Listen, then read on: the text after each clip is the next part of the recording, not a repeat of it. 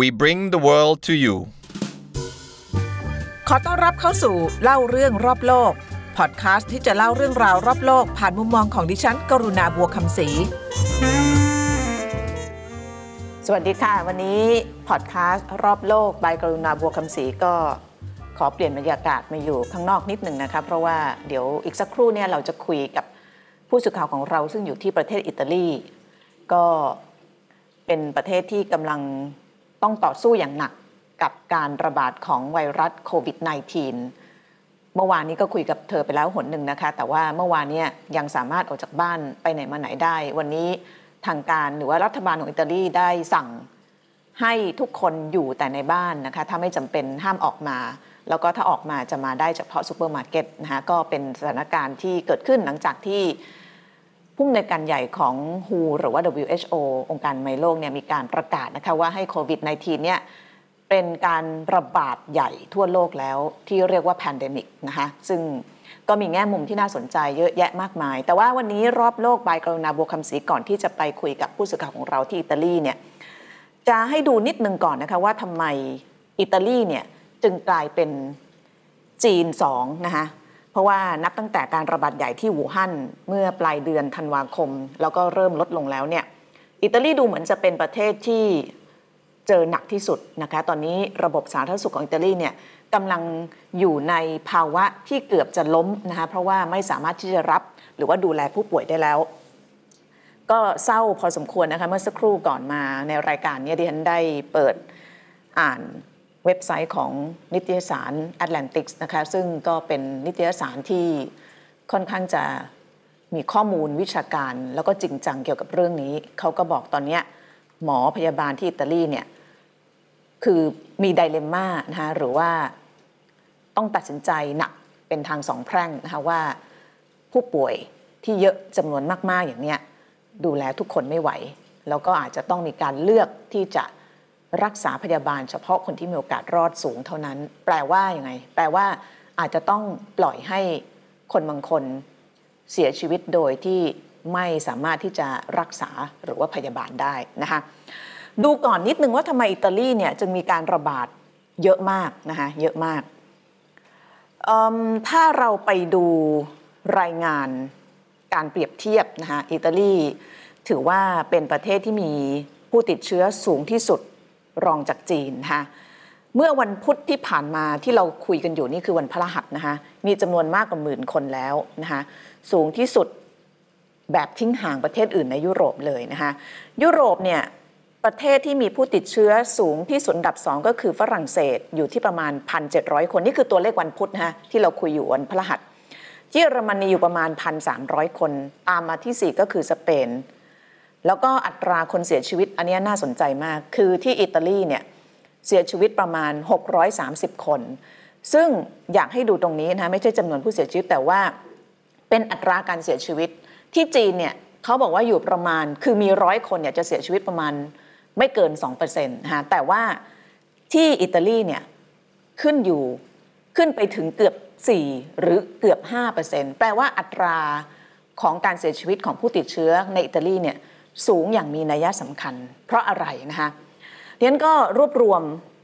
พยายามจะสรุปให้ฟังนะคะว่าทำไมอิตาลีจึงมาเจอกับสถานการณ์แบบนี้นะคะประเด็นแรกเลยประเด็นแรกเลย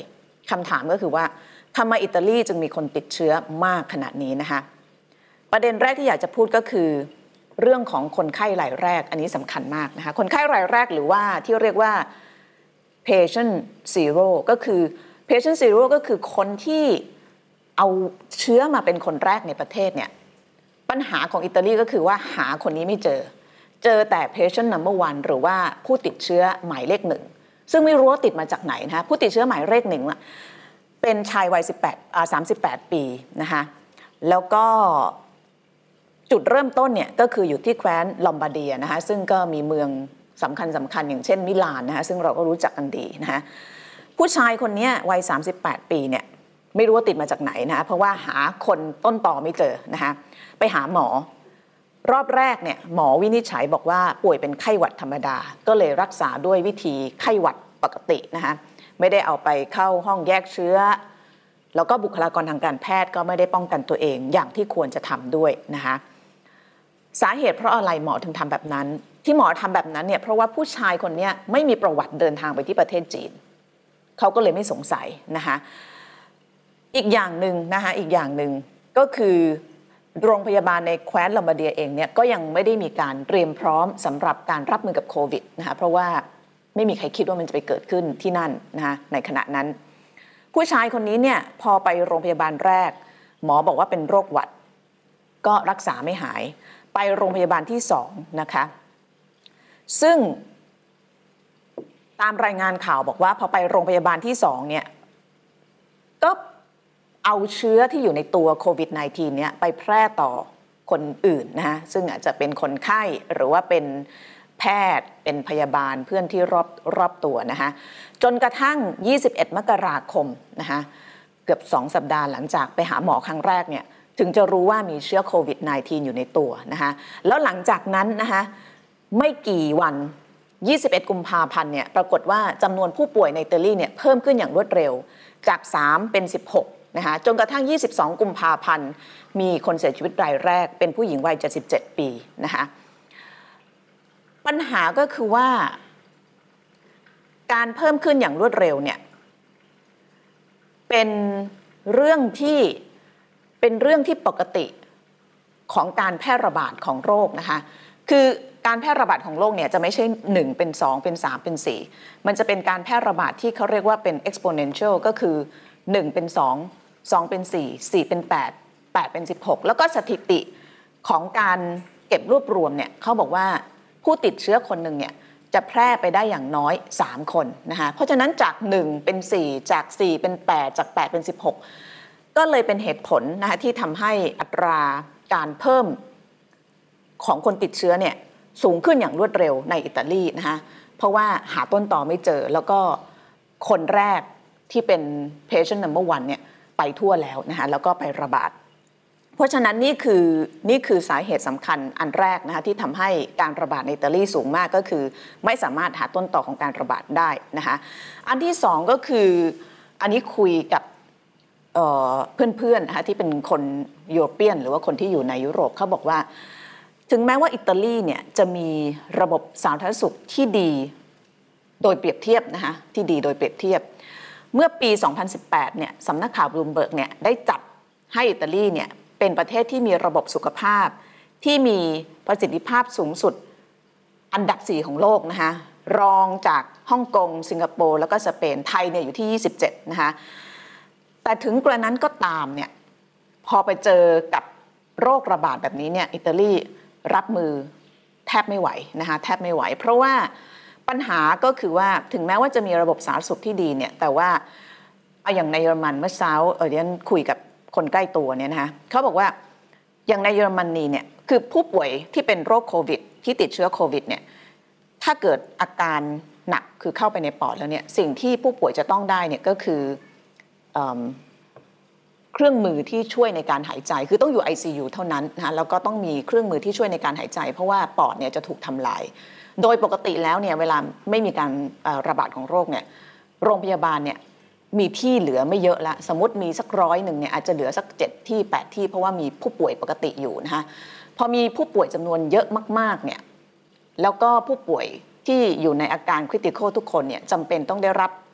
เครื่องช่วยในการหายใจหรือห้อง ไอ ซี ยู เนี่ยมันไม่พอนะคะ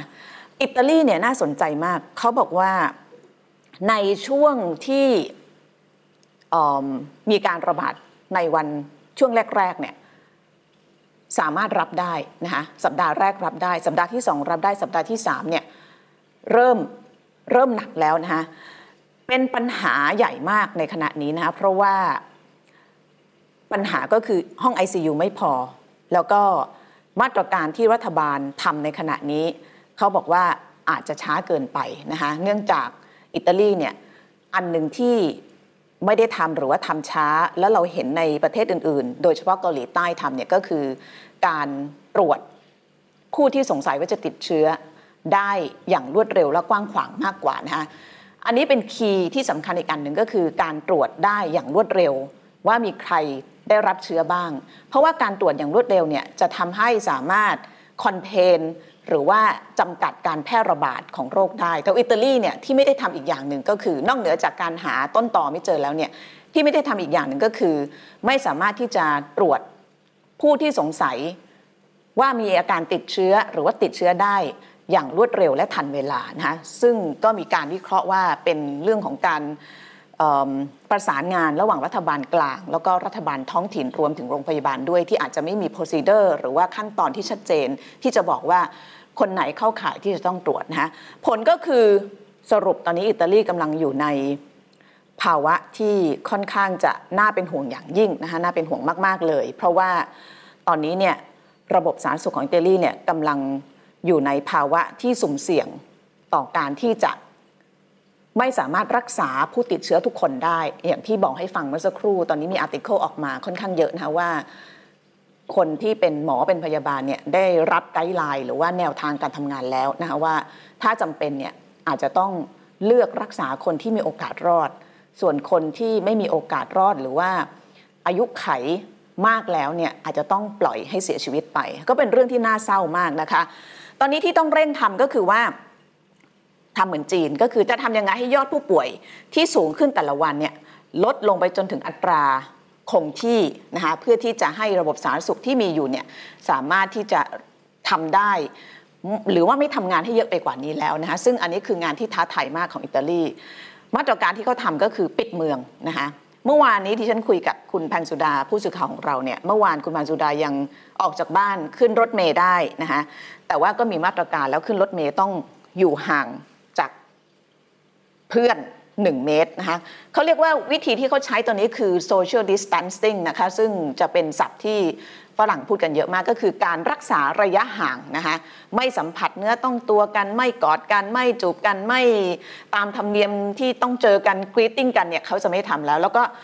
สมมติไปคาเฟ่ไปอะไรเงี้ยถ้าไปกับเพื่อนเนี่ยต้องนั่งห่างกันประมาณหนึ่งเมตรนะคะหรือว่าถ้าไปซูเปอร์มาร์เก็ตจะไปซื้อของเนี่ยก็ต้องอยู่ห่างจากคนที่เขาทำงานหรือว่าเก็บเงินเราหนึ่งเมตรอันนั้นคือมาตรการที่เขาทำกันที่คุยกันเมื่อวานแต่ว่าเมื่อคืนที่ผ่านมานะคะอิตาลีมีมาตรการที่เข้มข้นขึ้นมาอีกหนึ่งระดับแล้วก็คือห้ามออกจากบ้านโดยไม่จำเป็นนะคะเดี๋ยวเราไปคุยกับคุณแพงสุดาต่อกันนะคะว่าแล้วอย่างนี้เนี่ยสภาพการอยู่เป็นยังไงอาหารพอหรือเปล่านะคะแล้วก็สำหรับคนที่อยู่ที่นั่นเนี่ยความรู้สึกเป็นยังไงคิดว่า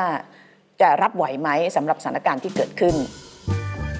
จริงๆแล้วอยากพูดนิดนึงว่าเมื่อวานมีโอกาสได้คุยกับคุณแพงสุดาแล้วก็เมื่อวานยังขึ้นรถเมล์ได้ใช่ไหมฮะเมื่อวานเข้ามาเมื่อวานคือออกออกไปข้างนอกมาค่ะแล้วก็แบบไปไปที่ร้านคาเฟ่คือเหมือนพอดีเพื่อนมีธุระก็เลยขอติดออกไปด้วยเพราะว่าถือโอกาสออกไปดูพวกในเมืองอะไรแบบนี้ค่ะแล้วก็ไปซื้อของมาตุนเพิ่มนิดหน่อย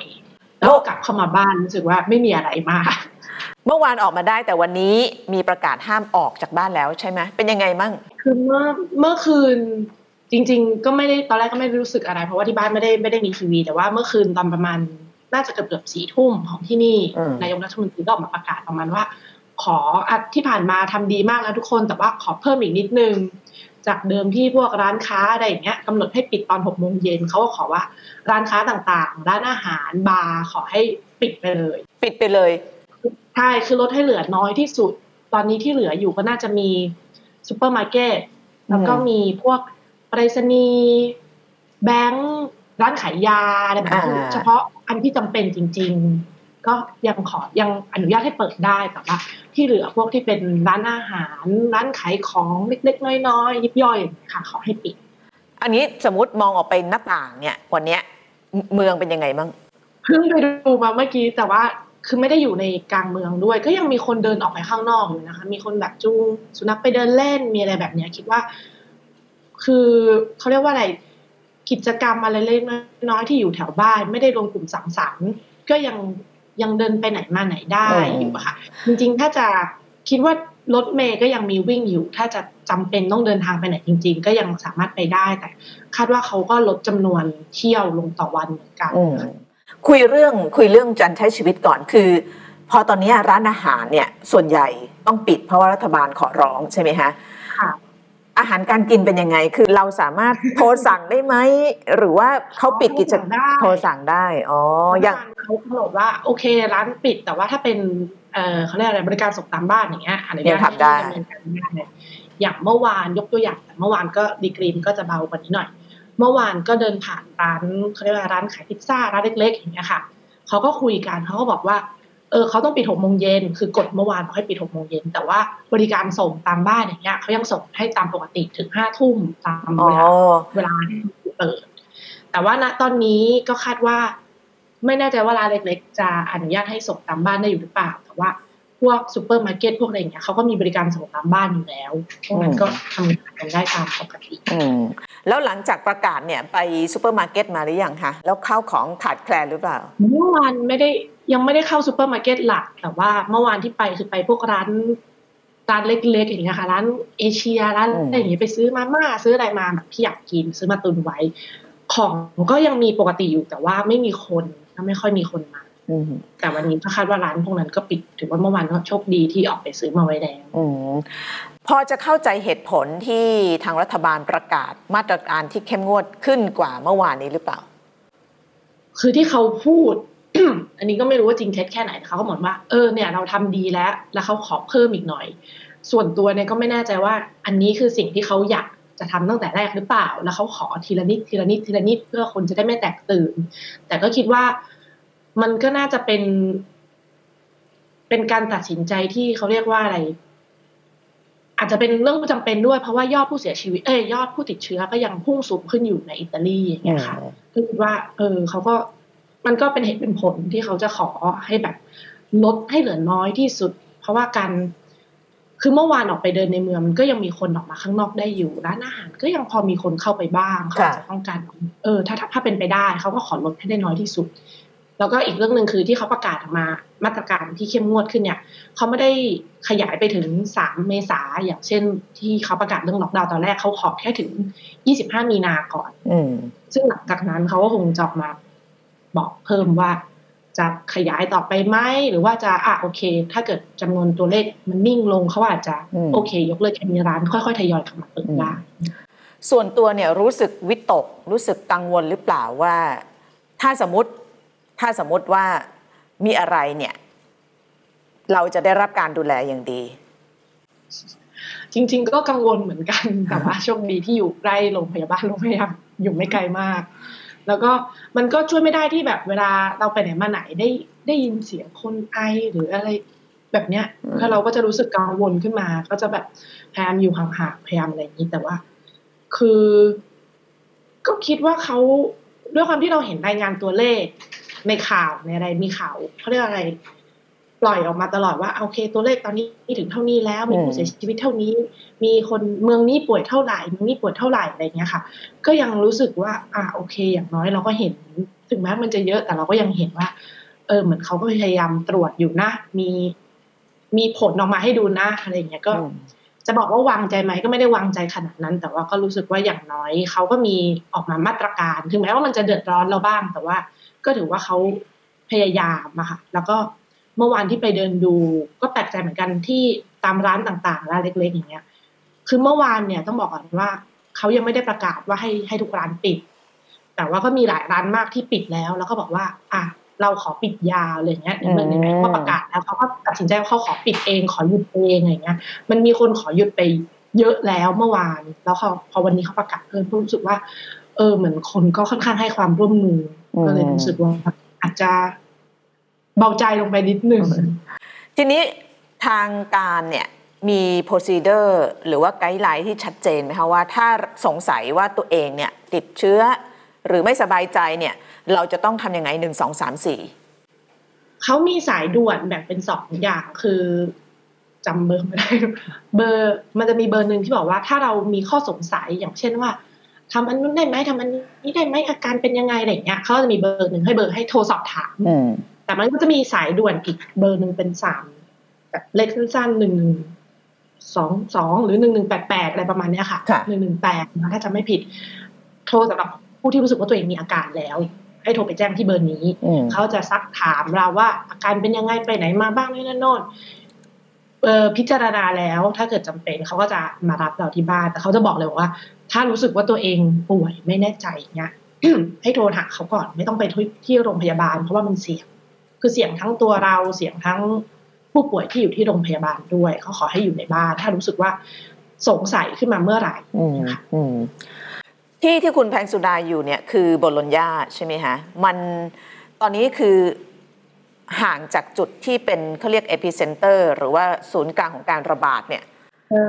ประมาณสักแรกที่ที่เจอที่อิตาลีคือที่เมืองโคโดนโคโดนโยโคโดนโยคืออยู่คนละแคว้นกันแต่ว่า อยู่ไปไม่ห่างประมาณเมื่อวานเพิ่งดูประมาณหนึ่งร้อยห้าสิบกิโลเมตรก็คือนั่งรถไฟก็ประมาณสองชั่วโมงก็ไม่ไกลค่ะไม่ไกลค่ะแล้วหลังจากนั้นก็ค่อยๆแพร่ออกมาเรื่อยๆคือที่หนักสุดเนี่ยจะเป็น ขึ้นไปทางเหนือแต่ว่าในแคว้นที่อยู่ของเมืองโบโลญญาเนี่ยก็คือเป็นอันดับสองรองลงมาแต่คือก็ค่อนข้างทิ้งห่างแต่ว่าก็เป็นอันดับสองที่ติดเชื้อค่ะประกาศนี้เขาจะยาวไปจนถึงเมื่อไหร่ประมาณประมาณกี่สัปดาห์คะคือล็อกดาวน์ปกติถึงวันที่สามเมษายนแต่ว่าไอ้ประกาศเข้มงวดที่ห้ามร้านอาหารเปิดอะไรอย่างเงี้ยค่ะเออถึงวันที่ยี่สิบห้ามีนาคมค่ะแต่ว่าพวกซุปเปอร์มาร์เก็ตก็ยังเปิดปกติแล้วเขาก็บอกว่าเออไม่ต้องอ่ะขอให้เค้าได้อะไรให้สงบไม่ต้องเร่งรีบไปกักตุนอะไรกันแบบยื้อแย่งกันขนาดนั้นเพราะว่าซุปเปอร์มาร์เก็ตจะยังเปิดต่อเปิดอยู่ค่ะแต่ว่าถึงแม้ว่าอันนี้ยังไม่ได้ไปเช็คเพราะว่าตั้งแต่ประกาศมาเมื่อวันจันทร์อันนี้ยังไม่เข้าวันเสาร์อาทิตย์เขาบอกว่าซุปเปอร์มาร์เก็ตอาจจะปิดวันเสาร์อาทิตย์ก็ลดเวลางานลงยังไม่ได้ยังไม่รู้ว่าปิดจริงหรือเปล่าสุดท้ายนี้ลองลองสรุปรวบรวมวิเคราะห์ให้ดูนิดนึงในฐานะคนที่อยู่ที่นั่นแล้วก็ในฐานะที่เป็นนักข่าวเก่าด้วยเนี่ยว่าอิตาลีมาถึงจุดที่มันถึงจุดที่เหมือนกับยากที่จะควบคุมการแพร่ระบาดแล้วก็มีการแพร่ระบาดมากที่สุดรองจากจีนได้ยังไงคิดว่ามันมีหลายๆปัจจัยคือตอนคือตอนแรกเนี่ยคาดว่าตอนที่เขาพบผู้ป่วยหมายเลขหนึ่งที่โคโดนโยเนี่ยเป็นชาวอิตาเลียนคนคนนี้ไม่ได้ออกเดินทางไปต่างประเทศแต่เหมือนพอเขาพบขึ้นมาคิดว่าน่าจะเป็นการพบที่มันมันสายสายไปนิดนึงซึ่งก็ช่วยไม่ได้คนอื่นอาจไม่มีอาการแล้วก็พอคนนี้มีอาการขึ้นมาแล้วเขามาพบปุ๊บกลายเป็นว่าคนนี้ไม่ได้นำเชื้อเข้ามาเขาไม่รู้ว่าคนนี้ติดมาจากไหนเขาขยายผลต่อไปเรื่อยๆจนถึงจุดนี้แล้วเขาก็ยังไม่เจอ patient zero คนที่นำเชื้อโรคเข้ามาได้ได้แต่มีการคาดการณ์กันไปตอนแรกคาดว่าเป็นเพื่อนของเขาที่มีติดต่อกับคนจีนหรืออะไรอย่างนี้จนตอนนี้ก็คาดกันไปว่าน่าจะมาจากชาวเยอรมันคนนึงแต่ซึ่งมันผ่านมานานมากแล้วจนถึงตอนนี้เขาบอกถึงจุดที่ว่าเขาคงไม่ต้องไปหา patient zero แล้วเพราะว่าตอนนี้มันแพร่กระจายไปทั่วแล้วก็ถึงจุดที่ต้องพยายามระงับการแพร่กระจายมากกว่าแล้วก็อีกปัจจัยหนึ่งอาจจะเป็นสภาพภูมิอากาศที่ค่อนข้างหนาวเย็นกว่าที่เมืองไทยเชื้อโรคอาจจะอยู่ได้นานกว่าในอากาศแล้วก็การเขาเรียกว่าการติดต่อทักทายเขาเรียกการใช้ชีวิตของคนที่นี่เหมือนคนอิตาลีเขาจะชอบเวลาทักทายเขาจะมามีกอดกันหอมแก้มคนแก้มอะไรอย่างเงี้ยเวลาพูดคุยอะไรกันเนี่ยระยะห่างระหว่างบุคคลเนี่ยจะค่อนข้างค่อนข้างน้อยคือไม่มีสเปซนะใช่แบบตับตัวกันพูดคุยเฮฮาอะไรอย่างเงี้ยแล้วก็มีการทำกิจกรรมรวมกลุ่มอย่างเงี้ยเยอะกินไปบาร์ไปสังสรรค์หรือว่าเล่นกีฬาออกไปข้างนอกอะไรอย่างเงี้ยค่ะเขาจะมีการสังสรรค์เฮฮาอย่างเงี้ยเยอะก็เข้าใจว่าอาจจะเป็นนั่นอาจจะเป็นสาเหตุหนึ่งก็ได้เพราะว่าการใช้ชีวิตในสังคมในแต่ละวันของเขาน่าจะเป็นส่วนหนึ่งที่ทำให้แพร่กระจายได้รวดเร็วแสดงว่าตอนนี้งานเฉพาะหน้าก็คือต้องจำกัดจำนวนผู้ติดเชื้อให้ควบคุมให้ให้ให้ให้เร็วที่สุดเท่าที่จะเร็วได้คือไม่ให้มันเกินเลยไปมากกว่านี้นะคะก็ขอบคุณมากค่ะคุณพันสุดาดูแลตัวเองนะคะแล้วก็ไม่ต้องกักตุนอาหารรู้สึกว่าน่าจะไม่ใช่ปัญหาใหญ่ใช่ค่ะเข้ามาอย่างนั้นเหมือนกันคิดว่าอย่างนั้นนะคะค่ะขอบคุณมากค่ะค่ะสวัสดีค่ะสวัสดีค่ะก็นะก็เป็นการพูดคุยสดๆจากที่อิตาลีนะคะเป็นทีมงานของเราคุณแพงสุดาปัญญาธรรมก็เดี๋ยวสัปดาห์นี้พอแค่นี้ก่อนนะคะสำหรับพอดแคสต์ของเราเดี๋ยวสัปดาห์หน้าเนี่ยมีเรื่องที่เกี่ยวเนื่องเกี่ยวพันกันแต่ว่าจะกลับไปประวัติศาสตร์นิดนึงนะคะว่าแพนเดมิกที่เคยมีการประกาศกันบนโลกของเราเนี่ยมันมีครั้งใหญ่ๆมีอะไรบ้างนะคะแพนเดมิกที่มีการประกาศโดย ดับเบิลยู เอช โอ เมื่อคืนที่ผ่านมานี่ก็ต้องถือว่าเป็นครั้งที่เราจะต้องเรียนรู้แล้วก็จดจำกันไปอีกนานเลยนะคะวันนี้ลาไปก่อนค่ะสวัสดีค่ะ